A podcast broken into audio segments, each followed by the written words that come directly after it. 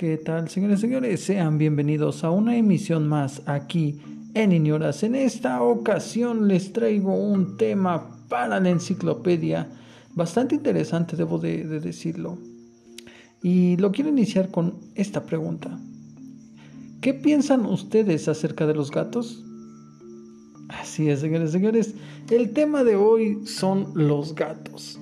Es muy curioso cómo este pequeño animal que ha acompañado al, humano por un largo periodo, este, sea considerado por las diferentes culturas desde una manera de una deidad hasta personificaciones del inframundo. Es, es muy curioso, ¿no?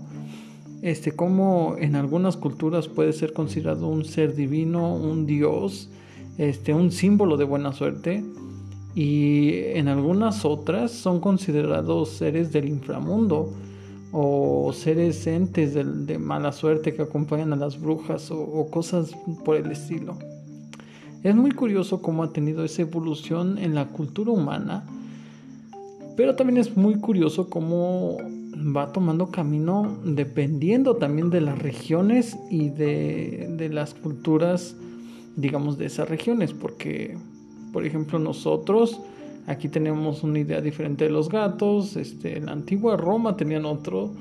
Mm, también lo tenían en, el antiguo Egipto, eran dioses. Ahí es donde en realidad comienzan los registros acerca de, este gran compañero. y bueno, vamos a indagar un poco acerca de eso en este podcast. Así es que quédense a escucharlo y espero que lo disfruten. Esto es la enciclopedia. Vámonos. Este es el tema gatos.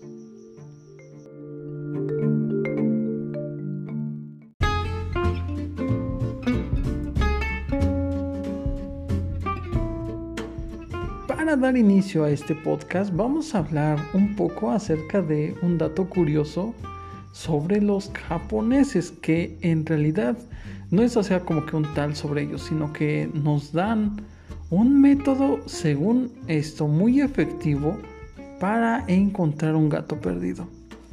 Este puede ser una locura, pero la verdad he visto, indagué un poco, no, no muy a fondo, pero indagué un poco acerca de este curioso, digamos, método eh, para encontrar a un gatito perdido. Este, según esto, hasta donde sé, solo funciona con los gatos, ¿no? Pero, pero es muy curioso, es muy curioso. Miren, se los voy a explicar. Normalmente, este, como sabrán, ustedes a los gatos les encanta este, explorar su ambiente, eh, salir de vez en cuando a, marcar, bueno, territorio de que aquí viven y, quieren demostrarlo. Eh, en otras solamente quieren escapar del aburrimiento de la casa. Y si bien es bueno, porque a final de cuentas ellos también se tienen que mover, ni, ni modo que van a vivir en un cuarto toda su vida, obviamente que no pero digamos es un poco más normal que lo hagan digamos gatos de campo que tienen grandes lugares donde a lo mejor pueden este, pasar un rato sin tantos peligros como lo es en un gato de departamento que si sale lo pueden atropellar, le pueden pegar, cosas así. Pero bueno, eh, no vamos a ese punto. este, pues bien, esto, esto de que ellos escapen a investigar y cosas así, puede llegar el problema de que se pierdan o no encuentren el camino a casa por alguna razón, tal vez dieron vueltas de más, tal vez caminaron de más. No sé, hay infinidad de cosas que pueden hacer que un gatito se pierda. Y bueno, el método que nos explican es de que eh, hay que hablar con los gatos callejeros.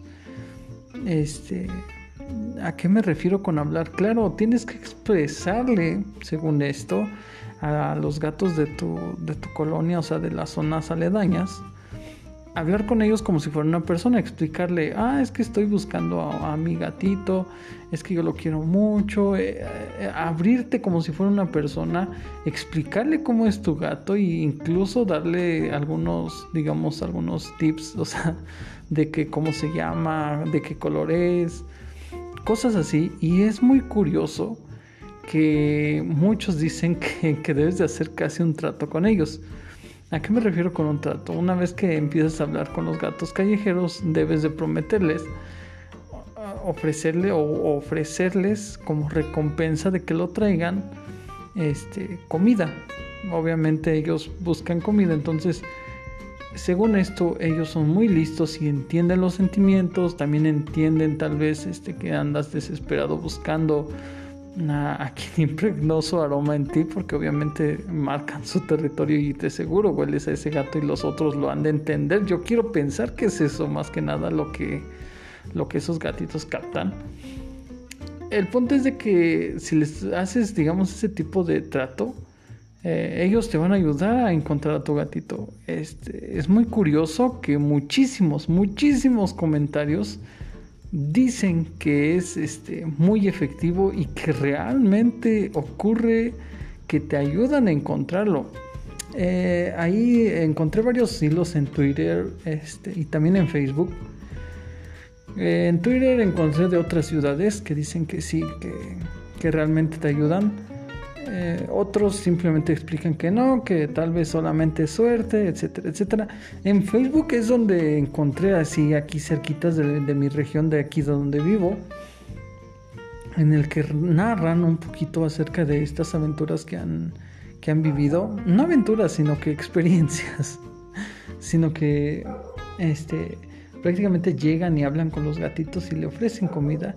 Y es curioso cómo algunos eh, explican que los han visto llegar a sus gatitos después de no sé cuántos días de perdidos. Y curiosamente con los gatitos que había hablado un día antes o, días antes, este, detrás como escoltándolo, obviamente los tiene que premiar con, este, con un poco de comida. Ellos dicen, ellos dicen, yo no, a mí no me consta pero les digo, por eso yo estoy intentando buscar razones de por qué logran hacer estas cosas. Pero bueno, ellos dicen que sí pasa. Otras veces también dice que eh, llega a aparecer el gatito y curiosamente andan rondando este, los gatitos con los que hablaron. Otras historias tal vez no tienen un final feliz, ya que dice que eh, hablan sobre que los gatitos mismos empiezan a llorar para que los sigan y los lleven, digamos, donde está el cuerpo del gatito de, que andaban buscando. Es, también una parte triste, pero ah, queda uno como impresionado de que puedan encontrarlo o, logren hacer, digamos, ese tipo de tratos, comprender esos tratos con los humanos de que, no, pues sí te ayudo, pues vamos, y, y si me invitas a comer, pues mejor, ¿no? E, eso es lo que a mí me llama la curiosidad o me llamó la atención de este, de este curioso método. Yo no lo creí, bueno, o sea, yo no, yo no estoy completamente seguro, pero es que hay muchísima gente, muchísimos comentarios hablando sobre eso. Entonces, algo, algo debe de tener este, de verdad eh, todo, todo este, digamos, este método japonés si bien es sabido, allá en Japón aman mucho a los gatitos, este, están muy relacionados, no, no sé si a su cultura, sino que más bien como que los toman como un símbolo de buena suerte. Eh, y sobre todo porque lo mezclan con todo y muchísimo, muchísimo lo mezclan con cosas del anime y, y cosas de ese estilo, como que los hacen ver kawaii o lindos, por así decirlo. Yo creo que eso influye mucho, pero bueno, ese no es el punto. El punto de lo que quiere llegar es cómo, cómo pueden hacer que se relacionen como personas. Si, lo notan, es muy diferente la relación de, un, de una persona hacia un gato que hacia un perro. Un gato lo tratas más, siento yo, que llega a haber una relación como que más tipo familiar, más, más, más como si fuera otro individuo igual a ti que con un perro, porque con un perro prácticamente, ah, también voy a eso. Con un gato aceptas el trato de que no, no, no hay dueño ni mascota, sino que somos iguales. Y con el perro obviamente no. Eh, desde un principio marcas que él es la mascota. Por eso incluso el, perro es como que, ay, está llegando mi amo, no, no, sé qué. Y el gato es un poquito más curioso. Sí puede hacer eso, pero no, no lo demuestra tanto como un perro. Es curioso, es curioso. Pero bueno, vayamos a los datos históricos ahora sí.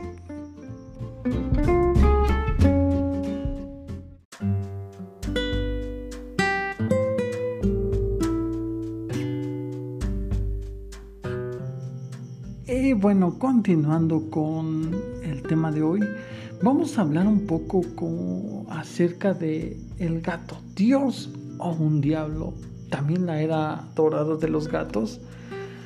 Y pues bien, vamos a remontarnos, este, más que nada al, principio de los tiempos, ¿no? Eh, bueno, no de los tiempos, sino de cuándo apareció este gatito en la Tierra, que fue aproximadamente hace 50 millones de años. Imagínense, ya en esa época remota era un pequeño carnívoro de cuerpo esbelto y larga cola tan familiar que, que todos ubicamos.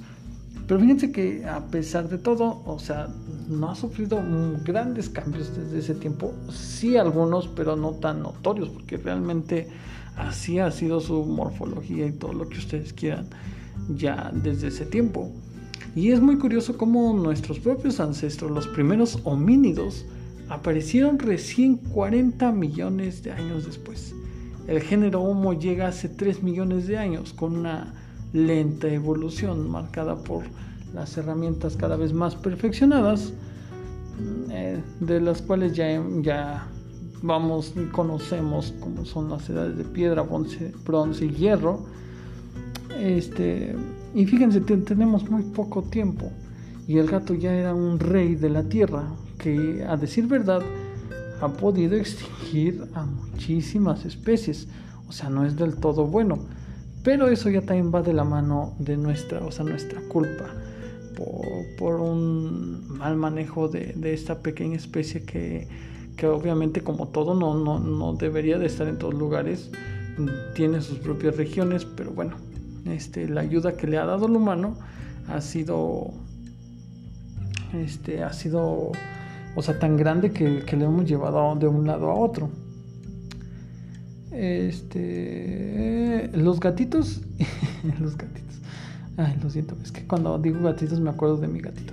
Eh, bueno, el punto es de que los gatos y los humanos se llegan a encontrar ahí por el año del 7500 antes de Cristo es donde ah, eh, era lo que me refería, que empieza la edad del gato doméstico y también se puede decir que comienza la era dorada del gato. ¿Por qué? Ah, bueno, es que aquí se viene algo curioso que es este, ah, digamos, eh, este animalito es divinizado por los egipcios. Y aquí les voy a platicar un poco de esa historia preocupado por su confort, el gato elige territorio cerca del hombre que, seducido por su carita y su eficacia, lo llaman por su onomatopeya, miau, de la que deriva del verbo maullar. Pero el animal permanecerá siempre, eh, digamos, un poco salvaje. Es imposible entrenarlo como un perro eh, o a un caballo y con él no existe ninguna relación de dominio-sometimiento, que es lo que también decía hace, hace un ratito, de que ellos no, te ven como un, amo ni como tu señor, ellos te ven como un igual. Es muy curioso esa parte. Este, el hombre solo puede poner a su servicio sus cualidades innatas de un cazador y acogerlo en su casa por el placer este, compartido de estar ahí con él este, al, ser revelado tan útil, eh, no tarda en ser divinizado. La divinidad Bastet, representada bajo la forma de una gata o de una mujer con cabeza de gato, encarna la fecundidad, la alegría y la belleza. Cohabita en el panteón egipcio con el toro Apis, símbolo de la potencia sexual, el carnero Amón asociado al sol, el perro chacal Anubis que preside los funerales, la serpiente Afophis que lucha con el sol, etcétera, etcétera, etcétera. Este animal eh, fue considerado sagrado entre todos, eh, ya que el gato es objeto de un culto particular en Bubastis, capital regional del delta del Nilo.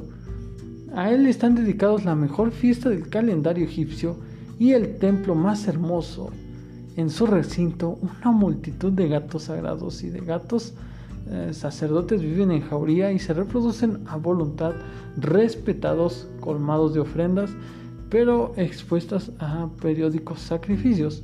Se elige de preferencia a los cachorros debidamente bendecidos, momificados y luego vendidos como reliquias sagradas. Es muy curioso cómo, cómo, cómo toman a este, este, tipo de gatos, sobre todo en el antiguo y en el, ah, yo digo que en el actual Egipto, porque obviamente se deben de quedar parte de esas raíces. Y, es muy curioso porque en muchas, digamos, en muchas religiones, en muchas culturas, eh, tiene mucha relación el gato. Pero ¿por qué nos enfocamos en, los egipcios? Bueno, más que nada fue porque, ah, digamos, aquí es donde comienza su distribución por el mundo. Eh, una cosa es de que fue su domesticación y la otra su distribución. Eh, ¿Por qué me refiero aquí? Bueno, es que, digamos, en el antiguo Egipto los empezaron a adorar mm, ya que descubrieron que eran demasiado útiles para mantener controladas las alimañas y con ello entre menos alimañas significaba menos enfermedad. Por eso la relacionan en cosas de protección. Este, si bien es sabido, eh, los gatos han sido usados para proteger también muchos de los cultivos, para que los roedores no se los coman, eh, sobre todo los roedores que son los, principales, que a pesar de que ya, digamos, los romanos también que los adoptaron, tenían otros métodos, eh, siguieron siendo por su, como lo decía, su carita, su, semblante tan, tan, tan bello, este, demasiado útiles y demasiado requeridos, demasiados queridos. Y de hecho ahí viene algo curioso que hasta donde sé es por lo que hay gatitos en todo el mundo y está relacionado con los vikingos. Eh, y, aquí, aquí les voy a platicar este, un poquito mejor acerca de esto. A ver, veamos, busquemos un poco por aquí. Vamos a ver. Un momento, por favor. Aquí está. Miren, fíjense, ¿eh? ya lo encontré. Este, los vikingos no adoraban a los gatos. Este.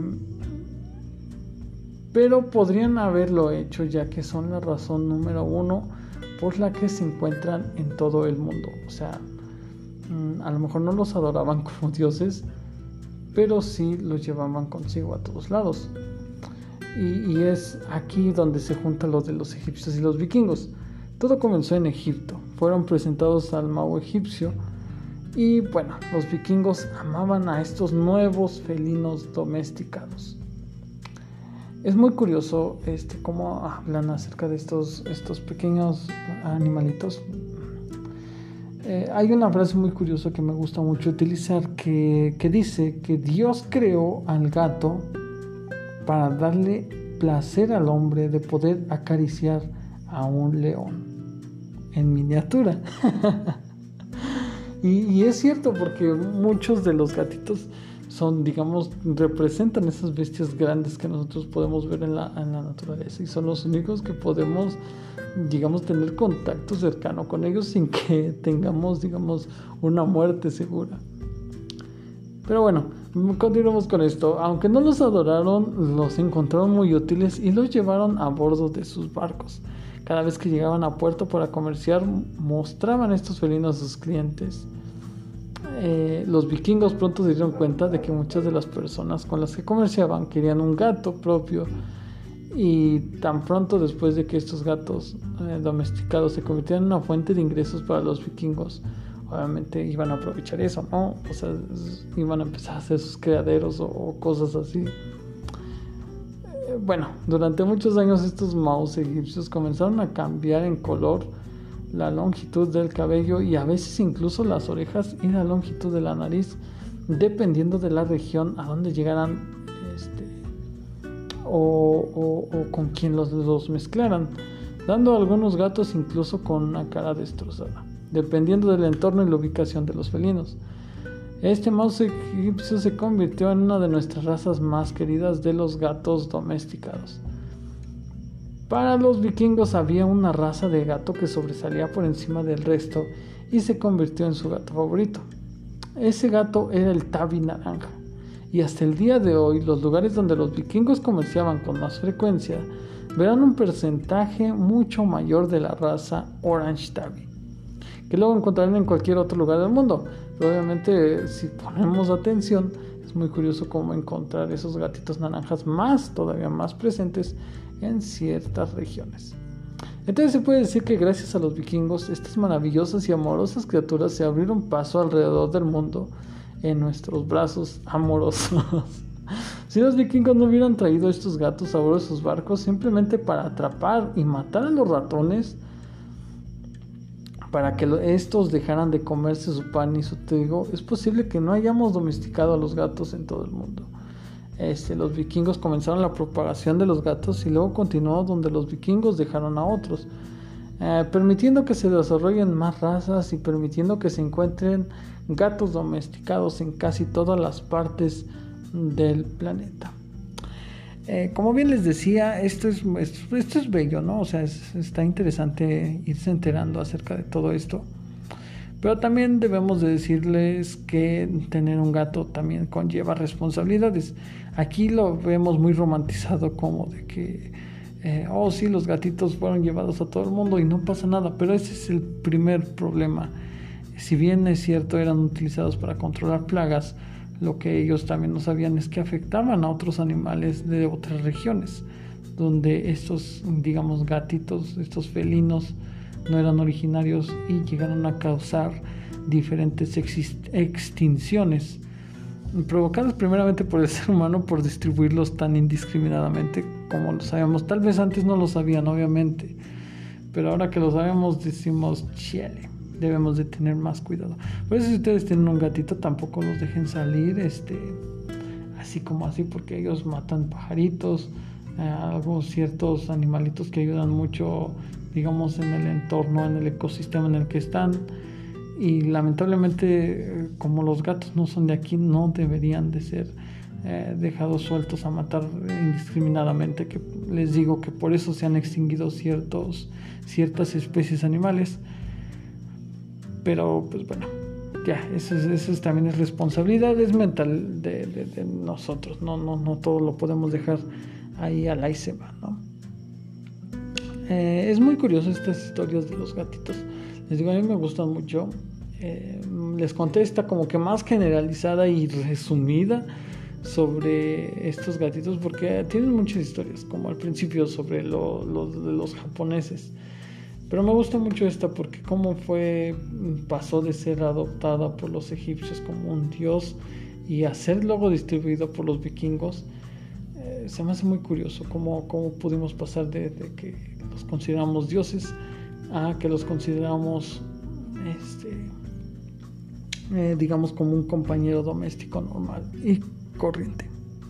Y ahorita voy a tocar ese tema también acerca de los gatitos negros y los gatitos blancos en esto en estas fechas de octubre ya que es muy curioso que es donde la pasan peor sobre todo por los actos que hacen así es que vamos a, sacar esa información porque no la tengo en la mano, entonces no me la puedo seguir de, corrido. Y sirve que ustedes toman un poquito de agua, buscan algo para que no se me aburran y no se me duerman después de hablar como loco. Así es que continuamos con más aquí en la enciclopedia sobre los gatos. Vámonos.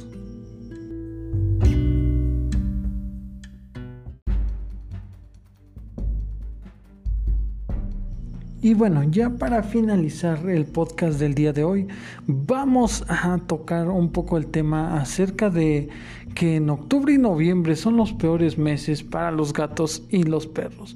No se diga para los gatitos y los perros blancos y negros, eh, ya que son utilizados para sacrificios al realizar diferentes rituales. Y es muy curioso cómo los usan por motivo, como ya les explicaba, acerca de las creencias de que son seres del inframundo o que son divinidades, entonces son muy utilizados para ese tipo de rituales. Sobre todo porque en octubre y noviembre este, viene relacionado con esto del Día de los Muertos o, el Día de la Muerte, como ustedes le, llamen, este, donde festejan a los muertos, no lo sé, no lo sé, este, como ustedes les llamen, eh, normalmente los toman como días muy energéticos y sobre que pueden tomar contacto, este, más que nada con, eh, digamos, con seres del inframundo, sobre todo por estas lunas llenas que se vienen muy, muy hermosas, debo decirlo. y bueno, eh, estos animalitos son usados como sacrificios este, y por lo tanto, normalmente en estas fechas se pide y se implora no darlos en adopción ni dejarlos salir durante estos meses porque existen personas que los utilizan para estos rituales. Este son estos son personas con creencias arcaicas como sacrificio de sangre, cosas este, satánicas según ellos y que por su color blanco o negro son vinculados a los ritos porque tienen una simbología, digamos, como que especial para ellos. Este, cabe destacar que también este tipo de animalitos, especialmente los negros, son los que menos adoptan. Es, muy curioso también, ¿no? Estos, por ejemplo, estos gatitos son como panteritas pequeñas. Yo no entiendo por qué no los quieren. Son hermosos, son hermosos también.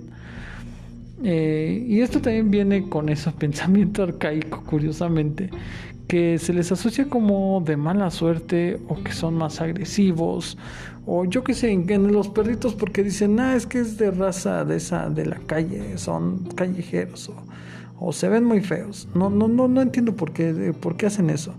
Todos los gatitos son bonitos, todos los perritos son bonitos, sobre todo si los cuidas y los quieres. Ellos pueden ser una, una, digamos, una ayuda muy grande para tu día a día, un gran, grandes compañeros de vida. Pero bueno, como les decía, estos pensamientos arcaicos, o sea, ¿de dónde sacan que un gato negro o un gato blanco, su sangre te va a ayudar a hacer eh, cosas? No, no, no lo entiendo. Eh, para mí son pensamientos muy arcaicos, la verdad. Yo no entiendo cómo pueden razonar que todavía puede existir magia a pesar de toda la tecnología que ya tenemos, todos los, los avances científicos y todavía pensar que la magia con sangre de verdad ayuda o cosas por el estilo. Yo, yo no lo entiendo, yo no lo entiendo. Y fíjense que este pensamiento también viene desde la Edad Media, ¿eh? fíjense, desde ese tiempo en el que quemaban a las brujas y obviamente estos gatitos los relacionaban con, con seres del inframundo, seres este, malignos, sobre todo por los tiempos, si mal no recuerdo, creo es de la Santa Inquisición y todo ese, ese tiempo que digamos que tomaban que todo estaba mal y que todo era relacionado con Satán y todo ese tipo de cosas. Este es una pena que a, pesar de que ya estamos en estos años del 2021 para ser exactos, aún tengamos ese pensamiento del año de ahí por el, por el año 1000, año 1500, o sea, es muchísima la diferencia. ¿Y por qué me refiero a esto? es como increíble que todavía de, pasar a ser dioses estos hermosos animales, pasan a ser ahora eh, cuestiones de, de, matarlos y cosas así. O sea, yo sé que a lo mejor se han vuelto tal vez para algunos una plaga porque están por todos lados, pero aún así no merecen ese destino, pueden tener otro destino, porque recuerden que incluso ya afectando a este nuevo ecosistema también puede traer consecuencias y que tal vez algunos lo pueden llamar el karma. Tal es el caso de la plaga de la peste, si, mal no recuerdo. Eh, por allá en ese tiempo el Papa los declaró que eran animales satánicos, si mal no recuerdo, porque los empezaron a matar indiscriminadamente y vean lo que ocasionó una pandemia que casi acaba con toda más de la mitad de Europa, entonces hay que pensar bien qué, qué, es lo que estamos haciendo. Y, más ahorita que ya, o sea, ya, ya salimos de esa época, también imagínense, eh, bueno, saliéndonos un poco de los gatitos y los perritos, ¿cómo pueden decir que las lechuzas, este, los búhos son brujas? O sea, nada más porque tienen un semblante, unos ojos que, que parecen humanos, o sea, son hermosos esos animalitos y nada más por eso los apedrean porque dicen que son brujas, o sea, no no no tiene sentido. Pero bueno, eso, eso es, ya viene por, por pensamientos, tradiciones, y cabe recalcar que son tradiciones que se van este, pasando de, de familia en familia. Y eso incluso yo he vivido una experiencia. ¿Por qué? Porque te cuentan, digamos, tus, tus antepasados, tus, tus personas que están arriba de ti, te empiezan a contar, no, pues es que esos son malos o es que eso hace eso. Y uno, si te crían desde pequeño bajo esa mentalidad, obviamente que vas a terminar pensando que realmente sucede eso, que realmente está pasando. Entonces también es una cultura que hay que enseñar que todo, todo, toda vida se respeta y que estas cosas, o sea, no, no, no, no son ciertas, esas cosas sobrenaturales, obviamente que no. Yo no digo que no existan cosas, digamos, como de energías y eso, tal vez sí, o sea, en realidad yo no puedo decir que no, pero tampoco puedo decir que sí. Pero no, no esos pensamientos arcaicos de que este, tengo que hacer un sacrificio de sangre para que me vaya bien. Obviamente que no. Hay, hay, hay niveles, ¿no? Incluso en, en esas cosas. Entonces hay que, hay que, hay que pensarla bien ahorita con estos, en esta época para, para dar gatitos blancos y negros. hay que cuidar a mucho estos animalitos, aunque sean denles asilo en estos dos mesecitos, incluso pueden enamorarse de ellos y querer que ya se queden para siempre con ustedes. Pero no los abandonen. Y si ven que están maltratando a un animalito, ya sea un perro, un gato, un pájaro, lo que ustedes quieran, ayúdenlos o llamen por lo menos a protección animal. No es justo que vidas solamente sean maltratadas por, por personas que ni siquiera saben lo que están haciendo, ni siquiera saben por qué lo están haciendo, porque muchas veces les digo esto viene por tradición.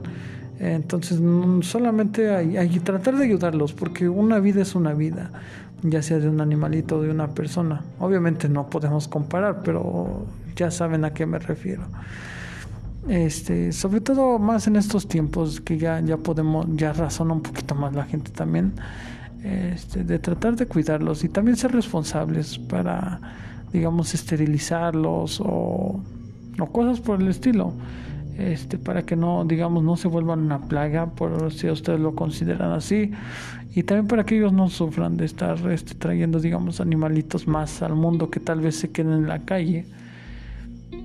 Y pues solamente eso, solamente eso podemos hacer. Pues bueno, esta fue una breve historia de los gatitos, de los gatos aquí en la enciclopedia. Espero que les haya gustado. Ya saben, nosotros somos Inuras, nos pueden buscar en Facebook. Eh, obviamente esto lo pueden estar escuchando en Spotify. En, eh, ¿Qué otra está? En anchor.fm eh, Spreaker ya ni me acuerdo, pero bueno, en varias, pues, ah, también en Google Podcast, si mal no recuerdo, ahí también se está distribuyendo. Entonces, para que se den una vuelta en cualquiera y nos dejen su like.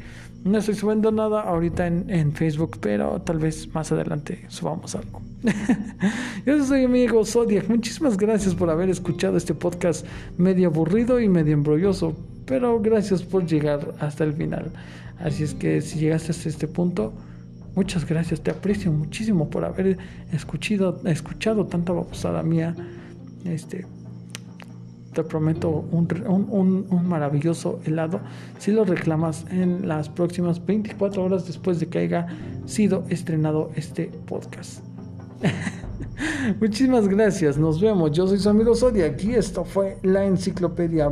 Púchale play, Juan Manuel. Vámonos de aquí.